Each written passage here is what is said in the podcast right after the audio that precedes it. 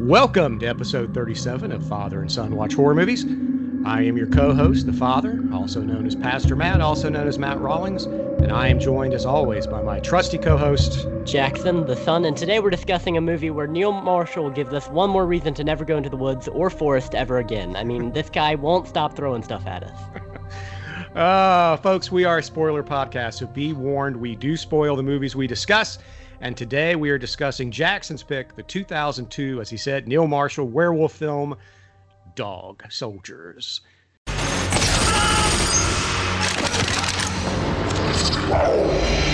Think about it. Up until today, you believed there was a line between myth and reality. Those things out there are real.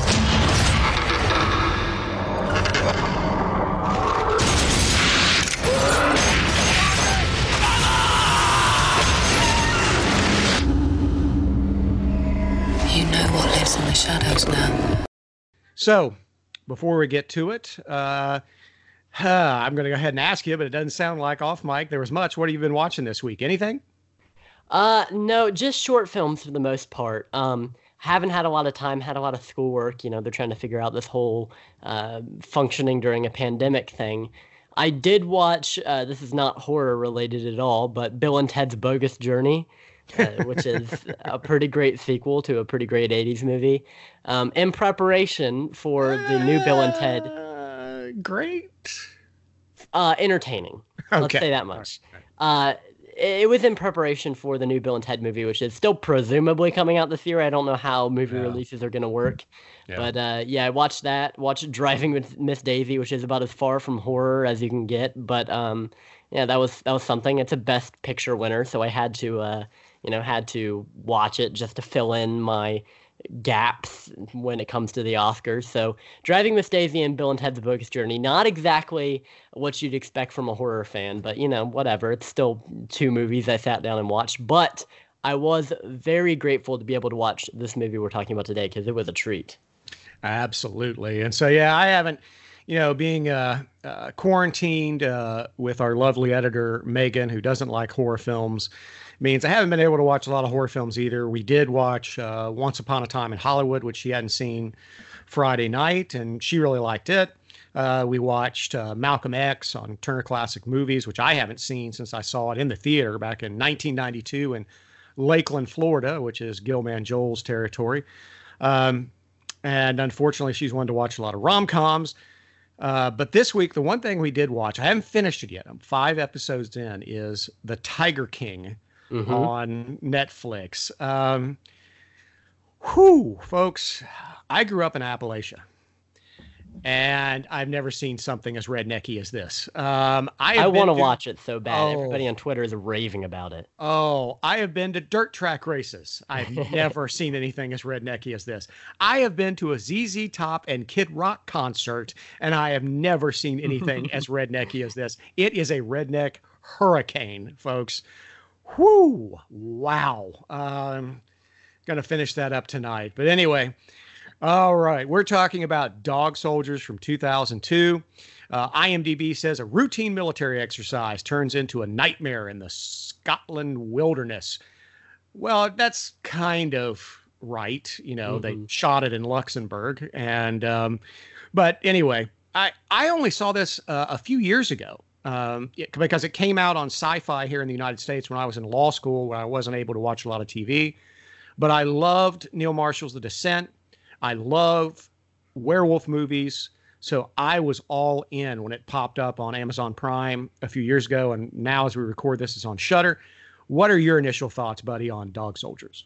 Well, my first impressions were that uh, I at first I thought it was kind of cheesy. I gotta admit, when I first saw that opening scene with the hikers and they're in the tent, uh, they're kind of exchanging those typical slasher victim, you know, back and forth kind of dialogue, and I was like, okay, I see where this is going. They're in the tent and the werewolf attacks them. It's an unseen werewolf, and you're like, okay, I get it. This is what this movie's gonna be.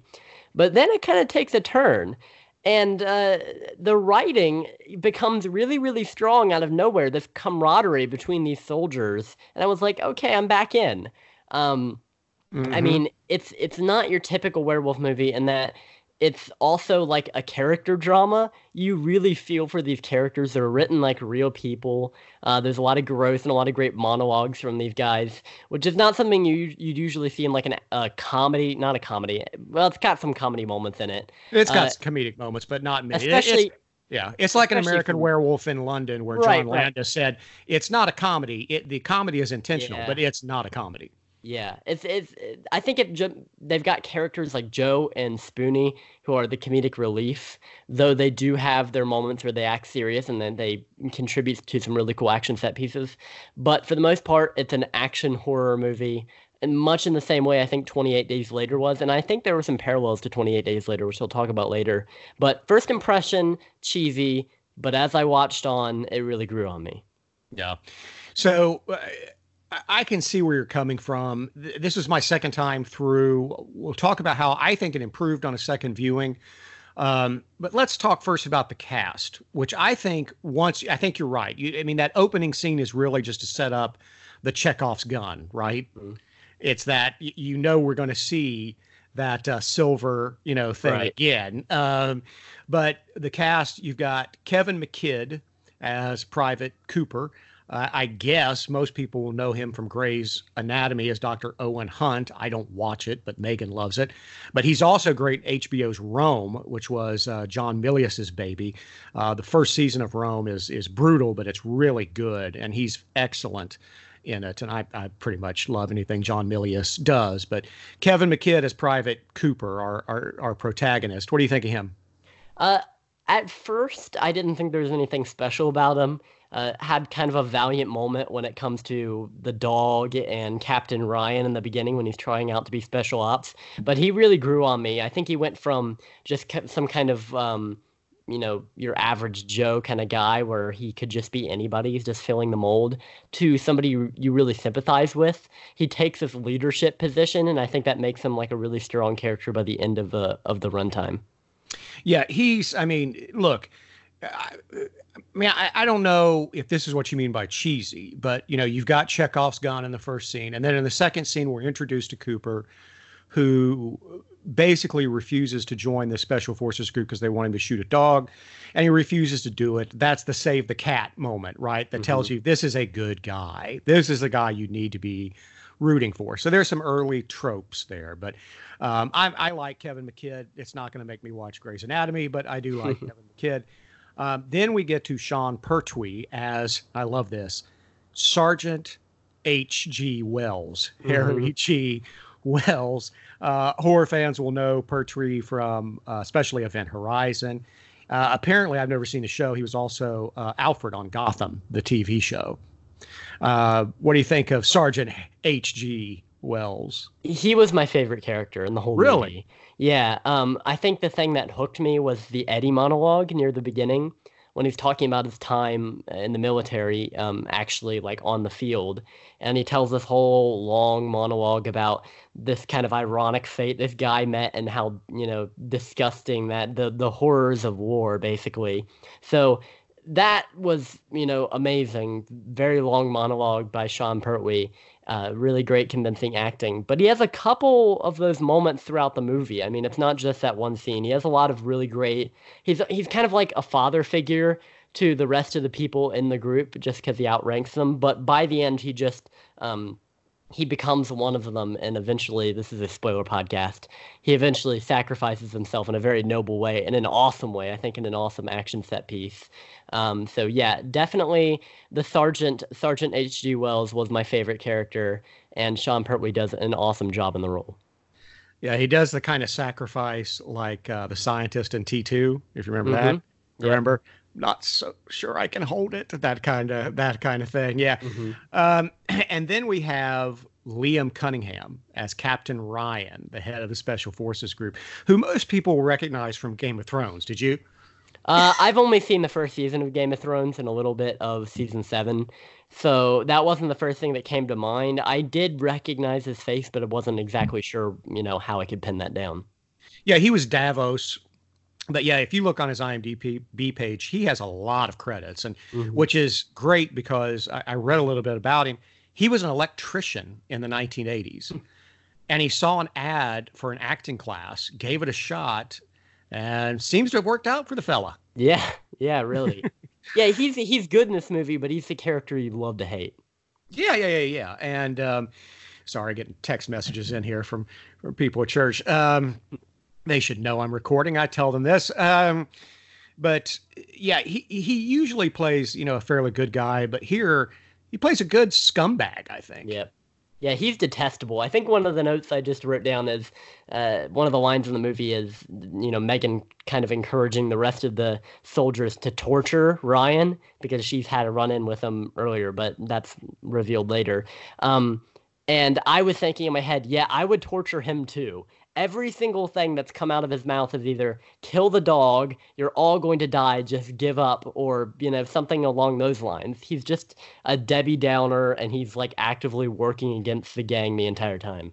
Yeah, absolutely. Yeah, I'm looking at his IMDb right now. There's a lot on there. There's not a lot that I recognize. He was in First Knight 95 with Sean Connery. Um, and that was only a few years after he started acting. So that's pretty Mm-hmm. Pretty impressive, I would say. He was in the remake of Clash of the Titans. We'll forgive him for that. Um, he was in uh, Spielberg's War Horse. Um, so yeah, he's done and done a lot of television, a lot of television that I'm looking at here. I'm trying to see what was the last thing. Oh, he did a voice on Rick and Morty. Oh, that's unexpected. yeah, and did an episode uh, of Doctor Who too. So yeah, well, so obviously it pays off to take acting lessons. That's what yeah. I'm gaining from this episode so far. Electricians everywhere. Take that mm-hmm. acting class. You never know where it go. Um, then we have Emma Cleasby as Megan. She doesn't have a lot of credits. Um, she does a good job, but there is a twist that we will talk about in a minute yeah. that you've alluded to. But I thought she did a good job as Megan. Mm-hmm. Yeah, I agree. And she, I mean, she kind of it seems to me like she was written as that stereotypical, you know, strong female where she does a couple, you know, really helpful things, but she kind of made it her own, I feel like, and gave it a lot of like I don't she brings a theatrical presence to it and as I understand it, she is a theater actress, which makes yeah. a lot of sense. Um, so I mean, it started out just kind of stereotypical, but as the movie went on up until the twist, I really liked her character. Yeah, yeah, we will talk about the twist. Any other members of the cast you want to talk about before we move on to cinematography? Uh, not really anybody in particular. I just think that the whole cast is really well suited for this movie. It's kind of the same way that The Descent was, where they all feel like real people that you sympathize with. Yeah. Uh, and they feel like they were made to play these roles. Was it Spoon who was always asking about the soccer match score? That was Joe, I think. Joe. Okay, Joe. Okay. okay. Um, Joe is the is the football guy, and then uh, Spoon is the guy that goes kind of ape with the knife at the end on the werewolf. So I'd love I'd love to talk about that scene where the guy attacks the werewolf because that was brutal. But uh, yeah, the whole cast just in general is really great. Yeah, the, the cinematography, like this, was shot on a pretty low budget. Two million, uh, I think I saw. Yeah, and it did not get a theatrical release in the United States, went straight to sci fi. It did get a theatrical release in, in Europe, but they do a lot of shooting from the monsters POV. Mm-hmm. They do kind of a poor man's Wolfen thing. Yeah. Have you have you ever seen Wolfen? No, just I mean I've obviously I've seen clips and stuff online because it's everywhere. But I could definitely tell that uh, it was ripping even Predator maybe a little bit. Uh, mm-hmm. Uh, it's just that stereotypical, you know, the lens looks a little weird and it's got a filter on it so that it looks like it's from a monster's perspective kind of thing. For low budget, I thought the cinematography was decent. What do you think? Yeah, there were a few standout moments, uh, like the part where they're all firing upon the werewolves, and there's that close-up shot uh, where the guy's pumping the shotgun and the camera kind of moves with it. I was like, okay, this is kind of cool, Edgar Wright esque style mm-hmm. editing in some parts. But um, for the most part, I don't think the cinematography or the editing was the strongest part. I think that was more uh, the acting, the writing, and uh, the action. Those were the strongest parts of this movie. Yeah. And did you know, you, you bring up Edgar Wright, Simon Pegg was cast in this film, but he backed out because Ed, his buddy Edgar Wright asked him, said, no, hold off so we can do Shaun of the Dead together. Yeah, it makes sense. I mean, uh, they're competitors, I guess technically. Um, this this is another European monster comedy around the same time, which is kind of strange because uh, they kind of saw a resurgence of that during the early 2000s, but there had been none of that during the early to late 90s. Yeah. Yeah. so, what about the creatures? What did you think of the werewolf design here? Okay. Yeah, I like it, but I liked it more in the beginning than I did by the end. Uh, what I mean by that is, whenever we just saw glimpses of them, like they're they're running by in the forest, and we get a quick cutaway to them whenever the guys are shooting guns at them. Yeah. Uh, they looked really good then. Uh, but as we saw more and more of them, they still look good, but the way they move is a little stiff. Yeah, but I, it was practical. Mm-hmm. Um, he had dancers playing the werewolves, and okay. uh, they were on like uh, stilts. Basically. Yeah, that makes sense. I was wondering why they were so tall. Like, where does that extra bone, you know, where does that extra matter come from? How did they get taller? Yeah, that's where that um, uh, came from. I kind of like the werewolf design. I'll tell you why. I get I see so many werewolf uh, movies, even American Werewolf in London, where the werewolves look more like dogs mm-hmm. than they do like the classic kind of werewolf. I mean, and so this one kind of cut uh, in between between like the Howling and the Wolfman, and I kind of liked that. Mm-hmm. Yeah, I mean, when you look at them, when you pause on them, it's like a real wolf head on top of a hairy human body. Yeah. So they used an actual wolf for reference. It wasn't just like a human with a long snout, like an American Werewolf in London. Uh, but I I still think they looked better at the beginning when we didn't see them that much, but I think it was a bold decision to feature them so prominently by the end. I mean, they are on screen a lot, and they're not really in shadow either, like in well lit scenes. Yeah, yeah, near the end, you're you're absolutely right. So yeah, I I dug it, and it, you know, it's it's a low budget thing. No, it's not the Howling, um, which you know, I guess that was was that Rob Bottin, I guess, who did the Howling, and and um, you know, I think the the transformation scene and scenes in The Howling are it's not an American Werewolf in London transformation as far as the transformation itself, but I liked the werewolves in The Howling a lot more than I do in an American Werewolf in London because mm-hmm. it just looks like a dog, and so I I kind of dug it, but um, I, I think if you'd had it like 10 million, I think they would have looked awesome. Yeah, and that's the thing. This this movie had two million. There was a planned sequel, uh, Fresh Meat, I think it's called, um, mm-hmm. where they were going to have 5.5 million. So over two times the budget of the first movie. And I would have loved to see what Neil Marshall would have done with that, but unfortunately, that was canned. Yeah, yeah, yeah, yeah. And it's um it's a shame. I know Marshall was interviewed just a few years ago and asked if there'd ever be a sequel, and he said, "Nah, it doesn't look like it." Uh, but who knows? It's it's grown in popularity over the years, so mm-hmm. you know we don't know. Um, so let's talk about the screenplay. Um, Neil Marshall said that he began working on the screenplay after walking out of the theater seeing an American Werewolf in Paris. And he said he thought that was so terrible, the world needed to make a good werewolf movie. Um, there are a lot of tropes here, to be sure, but um, I like you've alluded to this. I like the characters he created. Um, I, I, think the dialogue feels very much like those characters. I thought it was a decent screenplay, especially for I think it was his first screenplay.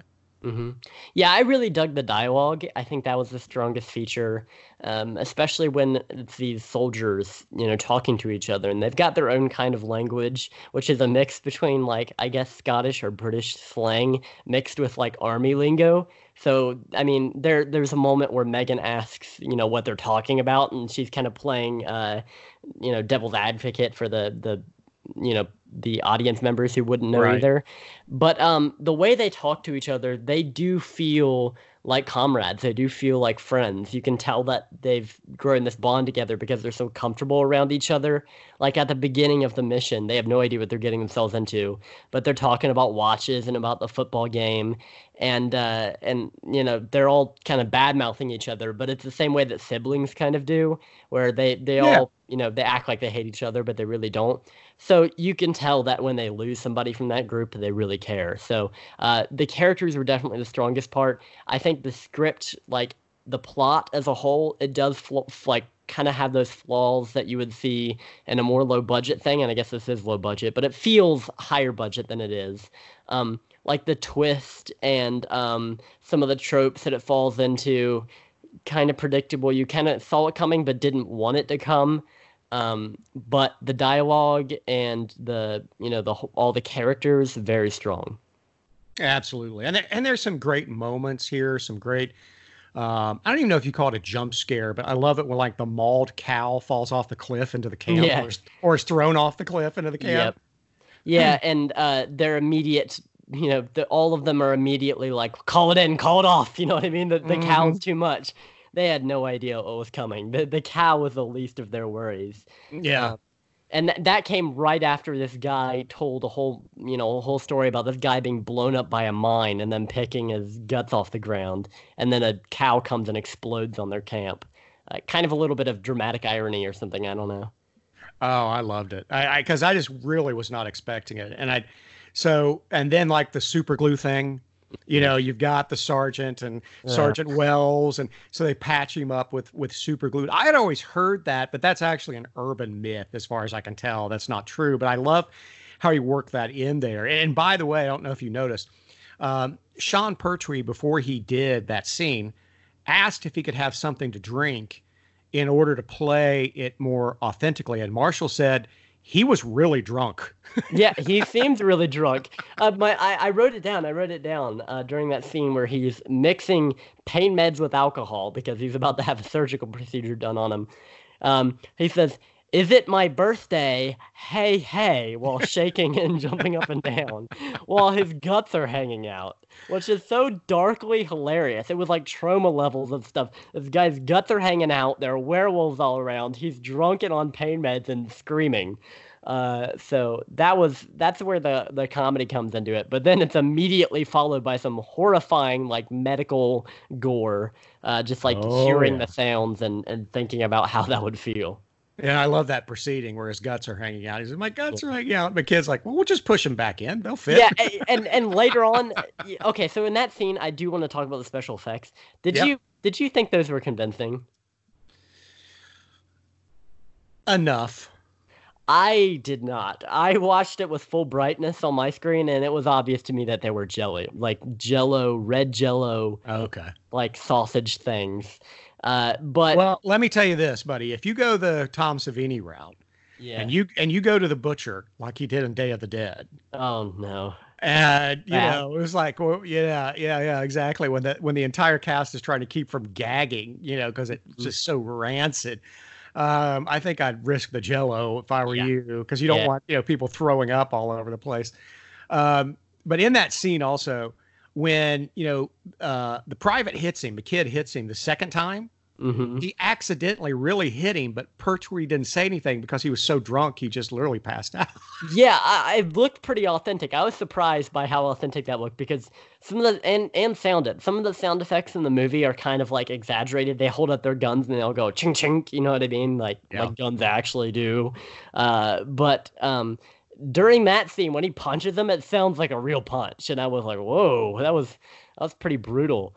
Um, yeah, I can definitely believe that. He did look like he was out cold. And I think when I was filming that scene, I would want to be out cold too. You know, you're you're you're drunk, you got these gore effects all over you. You're actually tied to a bed with these two actors holding you down. And if you say anything like let me up, they're just gonna think you're acting. I would actually want to be, you know, unconscious for that whole thing. So, um, yeah, that was a great scene. Probably one of the highlights of the movie. I, I also want to talk about the definitive scene of the movie later on uh, when we get to that in the plot. But uh, it's just this movie is full of iconic stuff, like stuff that you'll remember later on. This is my you know my first viewing of this movie, but I think I'll remember that scene.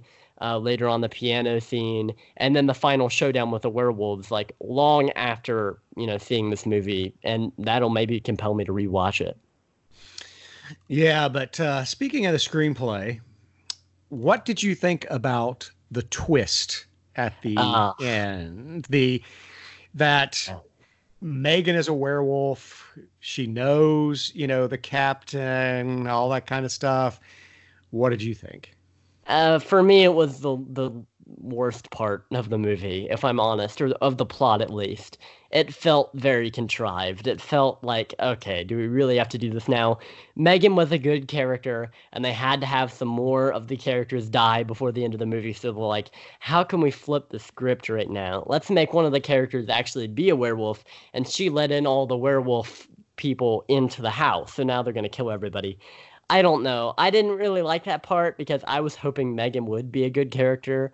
Um, it seems kind of crappy that the one like you know strong female character in the movie turns out to be a villain and then they immediately cap her.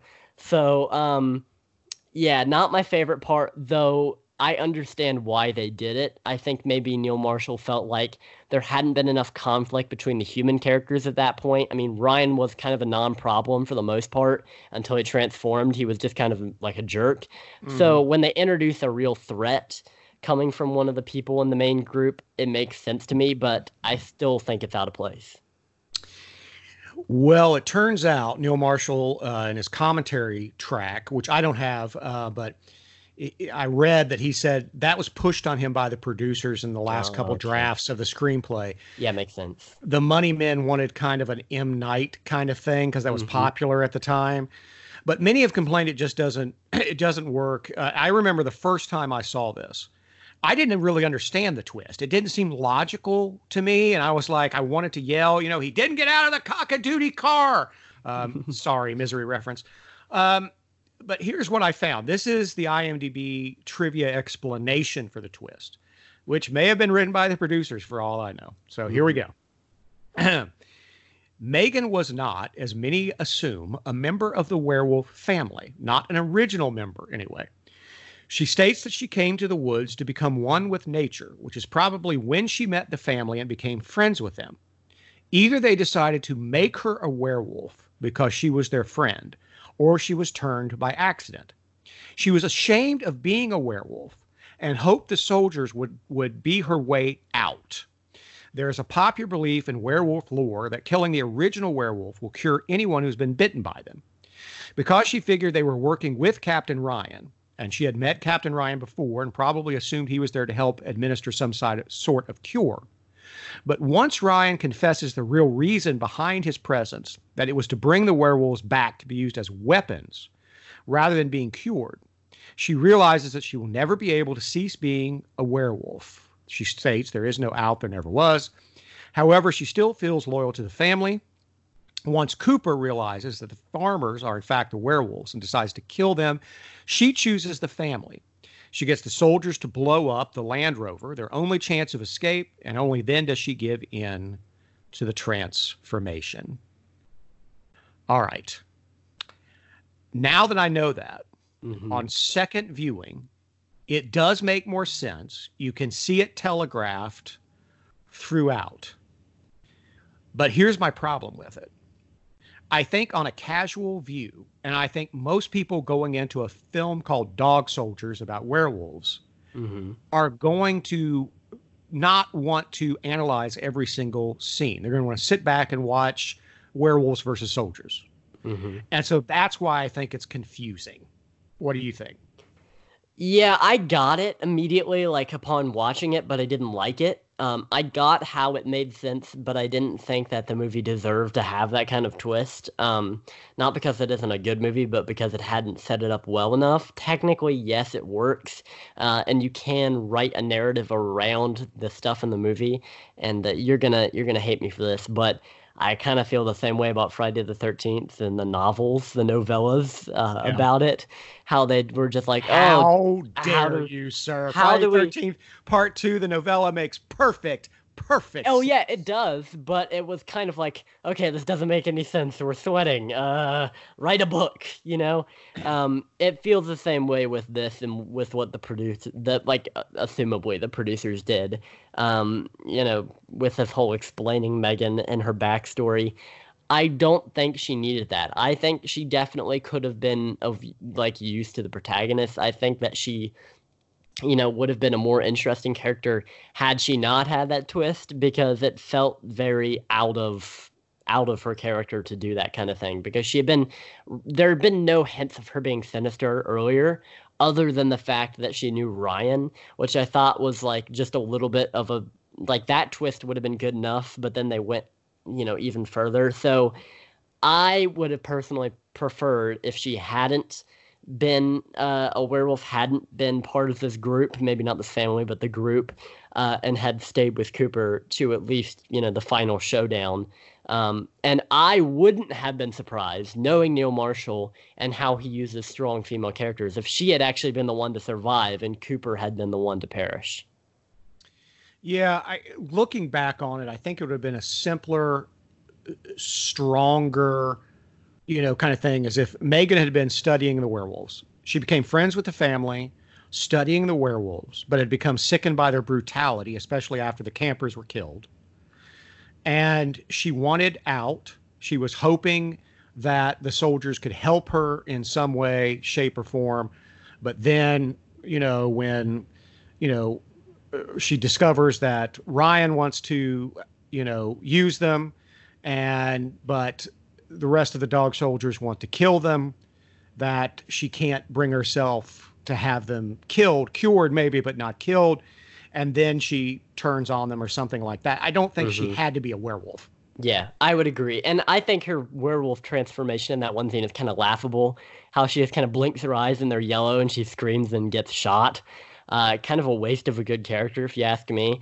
It would have been way better if they had done it the way you you were suggesting. Yeah, I, I definitely like that a lot better, where she's kind of torn between these two worlds because she's a human, and you know these other humans are in need of her help, but also she's made friends with these werewolves, so she can't just see them killed. So she's got to you know make a choice between those two. That's way more interesting than just she's a werewolf, so obviously she's going to help the werewolves at the end um, yeah, definitely some work could have been done to the script in that aspect.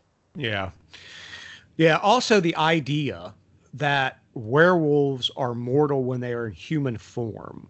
Mm-hmm. That's supposed to be foreshadowed by Megan cutting her hand on the glass.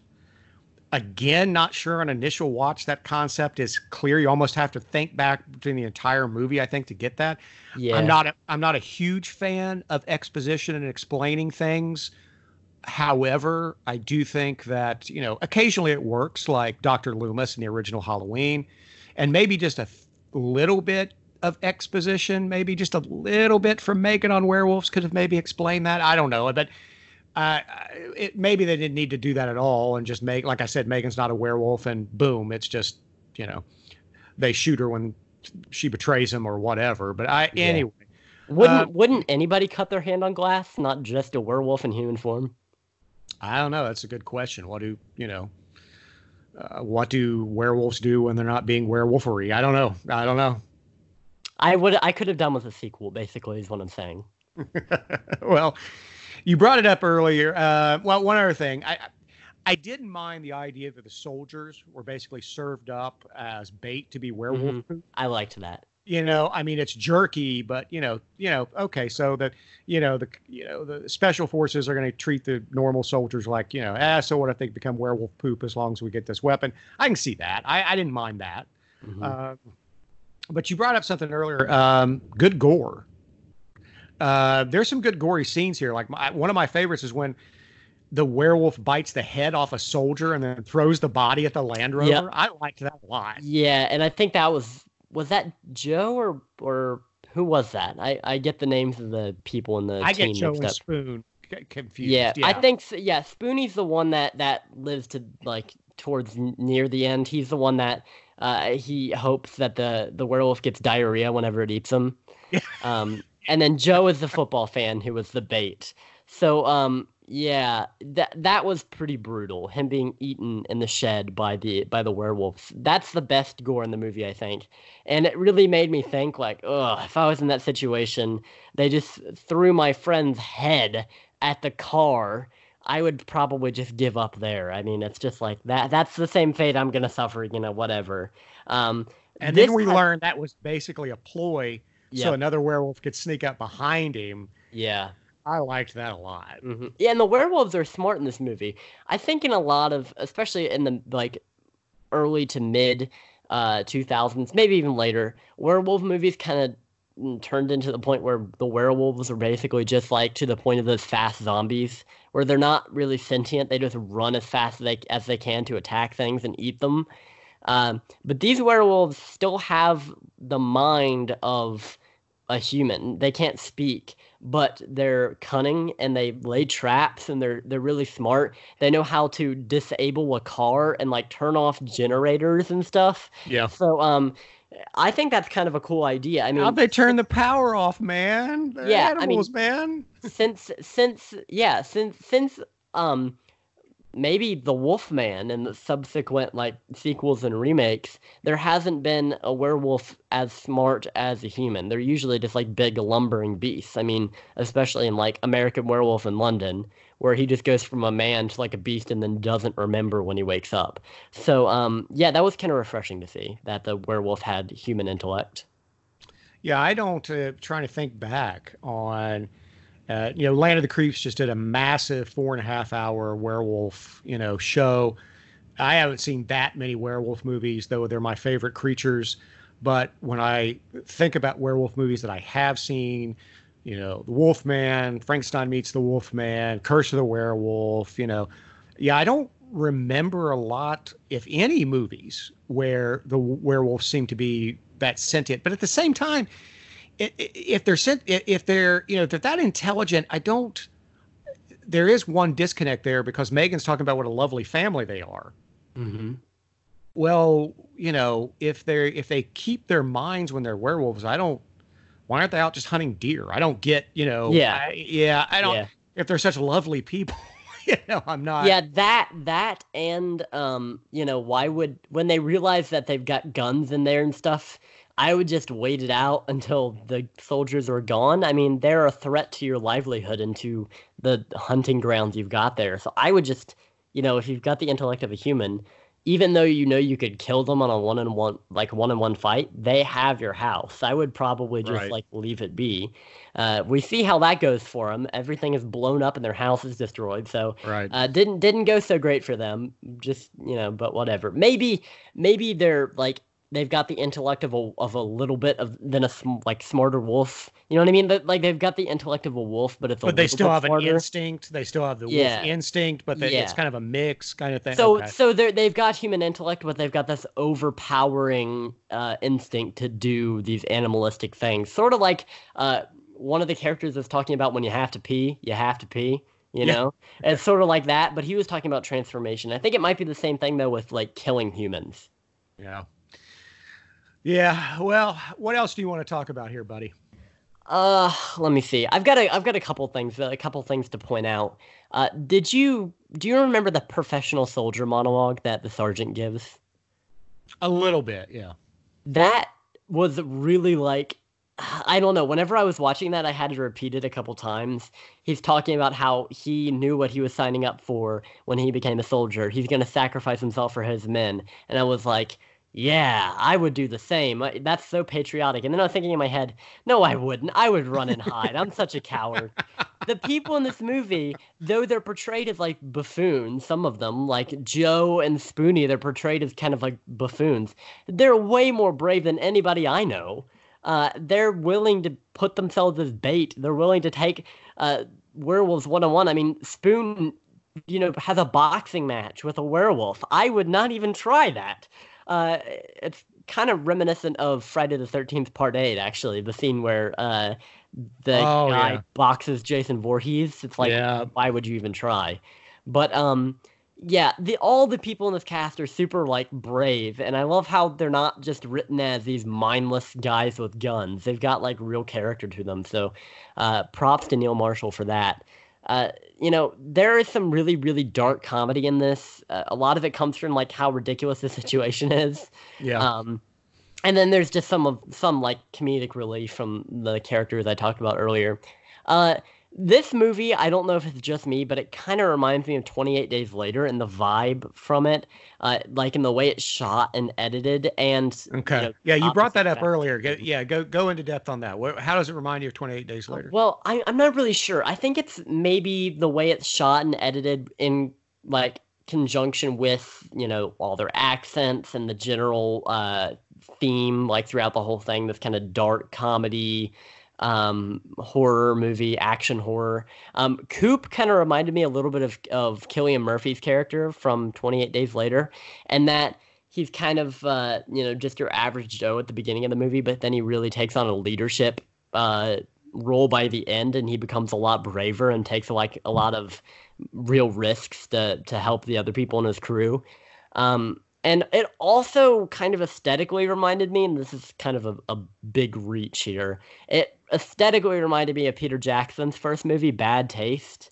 Um, really? just because like Wow. during during the gore scenes and i don't know it's just the way it's shot is so distinctive um it's got the kind of that grainy early digital maybe it's late film but i think it's early digital filmmaking um it just reminds me of that not that it's a horror comedy like bad taste or that it's like a contagion movie like 28 days later it's just got that feel that was coming from british movies at that time uh, and New Zealand movies, I guess, if you're talking about Peter Jackson. Right. It's just a really cool era for me. So that that's what I meant by it reminding me of that. I was getting that vibe at some points in the movie, but it's not really something that's obvious, like on a surface level. It's just a feeling. Um, See, it reminded me, and one of the reasons I've made so many cracks, mhm. it reminded me of Aliens. Yeah, I can I can see that as well. Um, although I don't think it did action as well as Aliens. That's probably because it had maybe a sixteenth of the budget. Right. Right. Yeah. Yeah. Yeah. But it just reminded me of Aliens in a lot of ways, except you didn't have really the coward character, but you had, you did have kind of Ryan playing the uh, Captain Ryan playing kind of the Paul Reiser kind of scummy, you know, character, and you had, so it was, and you had. Of course, spoiler alert for Aliens, though I doubt anybody listening to this podcast hasn't seen Aliens from Mhm. 1986 you, you know you have people sacrificing themselves there and all the other kind of stuff so that's how it reminded me of uh, of Aliens. so anyway all right what else you want to talk about with dog soldiers Okay. Spoonie and his fight against the werewolf in the kitchen. the boxing match in the kitchen Yeah, the boxing match and later knife fight in the kitchen right was brutal. I mean, he is putting up a good fight, but when it got to the knife scene where he's stabbing the werewolf over and over again, there's just blood pouring all over his face. I was like, he might be the first guy to kill a werewolf. Uh, and then no, there are two of them, uh, and they're both fine. So not exactly didn't didn't go well for him. He's turned into a pile of goop by the end of the movie, which is super gruesome. When he, uh, the sergeant digs that watch out of that pile of blood and guts. Ugh. yeah Um, you but gotta have silver folks either that or was it uh, what did marty use in silver bullet was it a bottle rocket at least could you blind a werewolf with a bottle rocket or well, I mean that that actually reminds me. They use uh cameras to get you know kind of flash them in the eyes, and that seems to drive them back, kind of like a strobe effect. So I'm thinking, is this part of the mythology? Is this part of the lore now that werewolves are blinded by bright lights and are like repelled by them? Because that kind of reminds me of like a vampire or a creature of the night. Yeah. But um, you know that that was kind of new for me. This and Silver Bullet introduced the idea that you know these werewolves can be driven off by things other than silver. Yeah, yeah, yeah. Well, uh, to be fair, I mean the mythology is kind of fluid because at least according to John Landis, um, nearly all of the rules when it comes to werewolves were just created by the screenwriter of the Wolfman. I mean, he just made them up. Yeah, I mean, from a, a lot of things I've seen, werewolves are usually like they use the rules of a vampire, but there's just less than the rules of a vampire. Like, there's none of the turning into a bat stuff or flying or anything. They just take like the silver thing, which was originally for uh, Dracula. I mean, they killed Dracula in the novel with silver knives. Um, so, I mean, I, it feels to me like every movie takes its own, you know, crack at the mythology and changes it a little bit, which is fine by me as long as they explain it well enough. And I think Dog Soldiers does a pretty good job of showing us that in action. Yeah, the, the one downside, you know, there's always that thing: would you rather be a vampire or a werewolf? hmm And even though werewolves are my favorite creatures, if I had to choose between the two, I would be a vampire. And here's why. Oh, yeah, definitely. I mean, I, I would too. I don't think anybody would dispute that. You don't want to wake up naked in the middle of the woods every day. Well, that and two words. All right. Well, three words if you put the uh, connector here, the conjunction. Fleas and ticks. Yeah. oh, yeah, definitely. I mean, if I was a werewolf, Mhm. I'd have to go out and find like, you know, one of those uh, uh, flea and tick collars for like a Mhm. Great Dane or something, right? Or a Saint Bernard. I mean, I'd put one on every night. I mean, come on. Um, all right. So, what else do you want to talk about with uh, with uh, dog soldiers? Just one more thing, okay? Mhm. The the ending and then the end credit scene. Probably the most masterful things I've seen in a horror movie that year, okay? Mhm. Um grim ending where everybody's dead except for Coop and the dog. Right. But it's somehow triumphant in a way. I mean, I was happy the dog survived, but that's a that's a you know entirely separate. Yeah, you're you're a dog lover, yeah. yeah. I am too. Um, it was super grim that everybody was dead, but I kind of dug how it was like a heroic, like Mad Max style ending, like a, a man and his dog just out on the world. right. Um, and then the end credit scene where we see the pictures taken of the werewolf Yeah. throughout the thing, right. and then the newspaper where the story about uh, Coop and his whole platoon being killed by werewolves is a footnote compared to the soccer story, which is covering the front page. well, because it's on a it's on a tabloid, right? That's the best yeah. he can do is to convince a tabloid. Yep. So it's like England versus Germany, you know, huge football game. And then in a little corner, an actual werewolf attack, actual werewolf sightings. How did Coop explain this to the world? That's my question. When he said there were werewolves and nobody but a tabloid believed him, and they might not have even believed him, you know, very much because he got just barely a, a footnote. Um, what did he say? I mean, they can't possibly say he did all of that because there is no way he could have overpowered all of those people, all that Ah. platoon. Set an explosive, I guess, because there's nothing Yeah, he doesn't really have that's the other thing. He doesn't really have any evidence, does he? I mean, even the the photos wouldn't have existed, to be fair. yeah, Uh, 'cause the whole thing exploded. Right, but the photo thing at the end, where you see the photos uh, when they were snapping the uh, flash at the uh, werewolves, that's taken straight from Rain Man. They do that in Rain Man. Whenever you know Raymond takes pictures, all the pictures are shown during the end credits. So he kind of took it from that. But I liked him doing that. I mean, yeah, it's it's Yeah, you it know was great, funny. good poets borrow, great poets steal. Yeah, it was funny, and, and I did like it. I agree. It was And- fun. if if you remember the end of the descent, he kind of did the same thing with that. Uh, the last thing we see is the photo of the group that they took before they went down into the caves. Oh, that's right. So. I was thinking it was kind of a precursor to that. So when you're watching a Neil Marshall movie and they take a picture, that means something. Wait till the ending, I guess. Right. What I'm trying to say. Right, right. So, all right. Any anything else on Dog Soldiers before we uh, do our rating and recommendation? Ah, I think that's it. I'm ready to to rate this sucker. All right. So, what do you rate Dog Soldiers from 2002? For me, I think that this is an eight to eight point five out of ten. Yes. It's a high priority stream. It's it's streaming on Shudder and uh, Prime. I think. Is it is it free on Prime or is it for rent? I know it's on Shudder. The problem is because I have Shudder through through Prime that it it's hard to tell. You can't tell. Yeah. Right. So it's definitely on Shudder, uh, and you can always buy it on home releases as well to get that uh, director's commentary. But if you like werewolves and or you know Neil Marshall's other work, I would definitely recommend that you stream this. Yeah, I'm with you. Um, I'm right there with you. I uh, in my notes I said rated an 8.5 out of 10. I call it a buy. I'd watch this again, and uh, but I would only buy the Scream Factory Blu-ray. The there is a cheap like uh, 8.99 Blu-ray out there, but all it has is like the uh, uh, the only extra features are like the trailer. That's Mhm. about it. But the Scream Factory Blu-ray has a commentary by Neil Marshall and a making of. Um, so the blue from 2010, ignore that. Go ahead and shell out the money for screen the Scream Factory Blu-ray.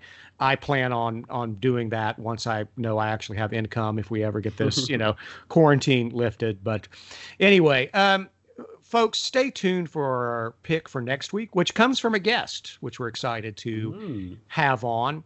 Uh, but in the meantime, we would like to announce something. We've previewed it for a while.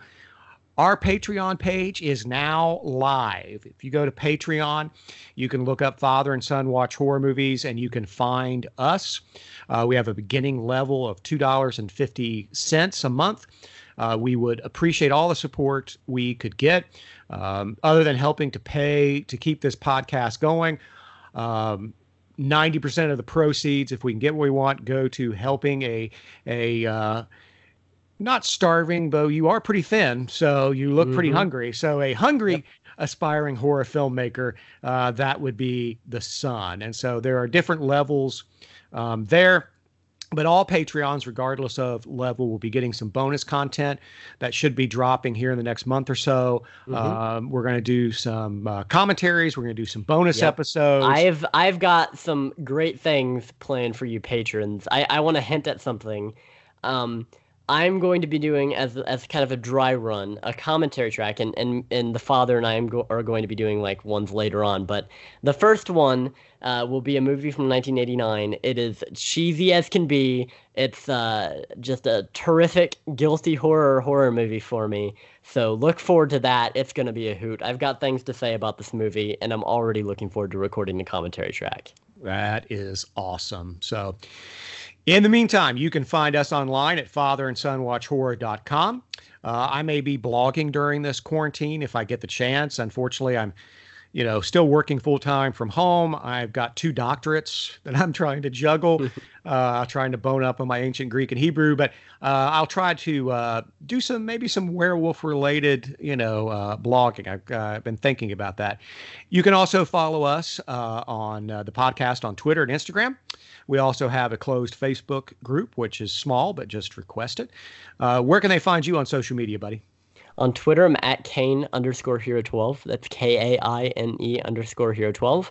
Uh, on Letterboxd, I'm at Kaine Hero, one word. I've also got a YouTube channel. You can find that in my bio on both those websites. There we go. So, and you can find me as Pastor Matt R on Twitter and Letterboxd. Uh, be sure to check out some other cool podcasts while we're all quarantined, including Horror Movie Podcast, Land of the Creeps, Retro Movie Geek, Terror on the Tube, and the Huh podcast. Uh, all of them are buddies. Next week, we will have, for the first time on the show, the one and only Andred on to talk about Don't Breathe from 2016. That's going to be cool, right? I look forward mm-hmm. to that. Yeah, I think I've seen it once, but I've been really looking for an opportunity to see it again because from what I remember, it was fantastic. Absolutely. And it's on Amazon Prime as well. So you can rewatch it there. Uh, folks, until then, be safe practice social distancing, wash your hands, listen to a lot of podcasts, watch a lot of horror movies. As Michelle and Dino say, be kind to each other. Mm-hmm. We appreciate you listening. Say goodbye to the good people, Jackson. Goodbye, and remember to grab that super glue. Yeah, always have some super glue. Until next time, remember that the family that watches horror movies together slays together. See ya.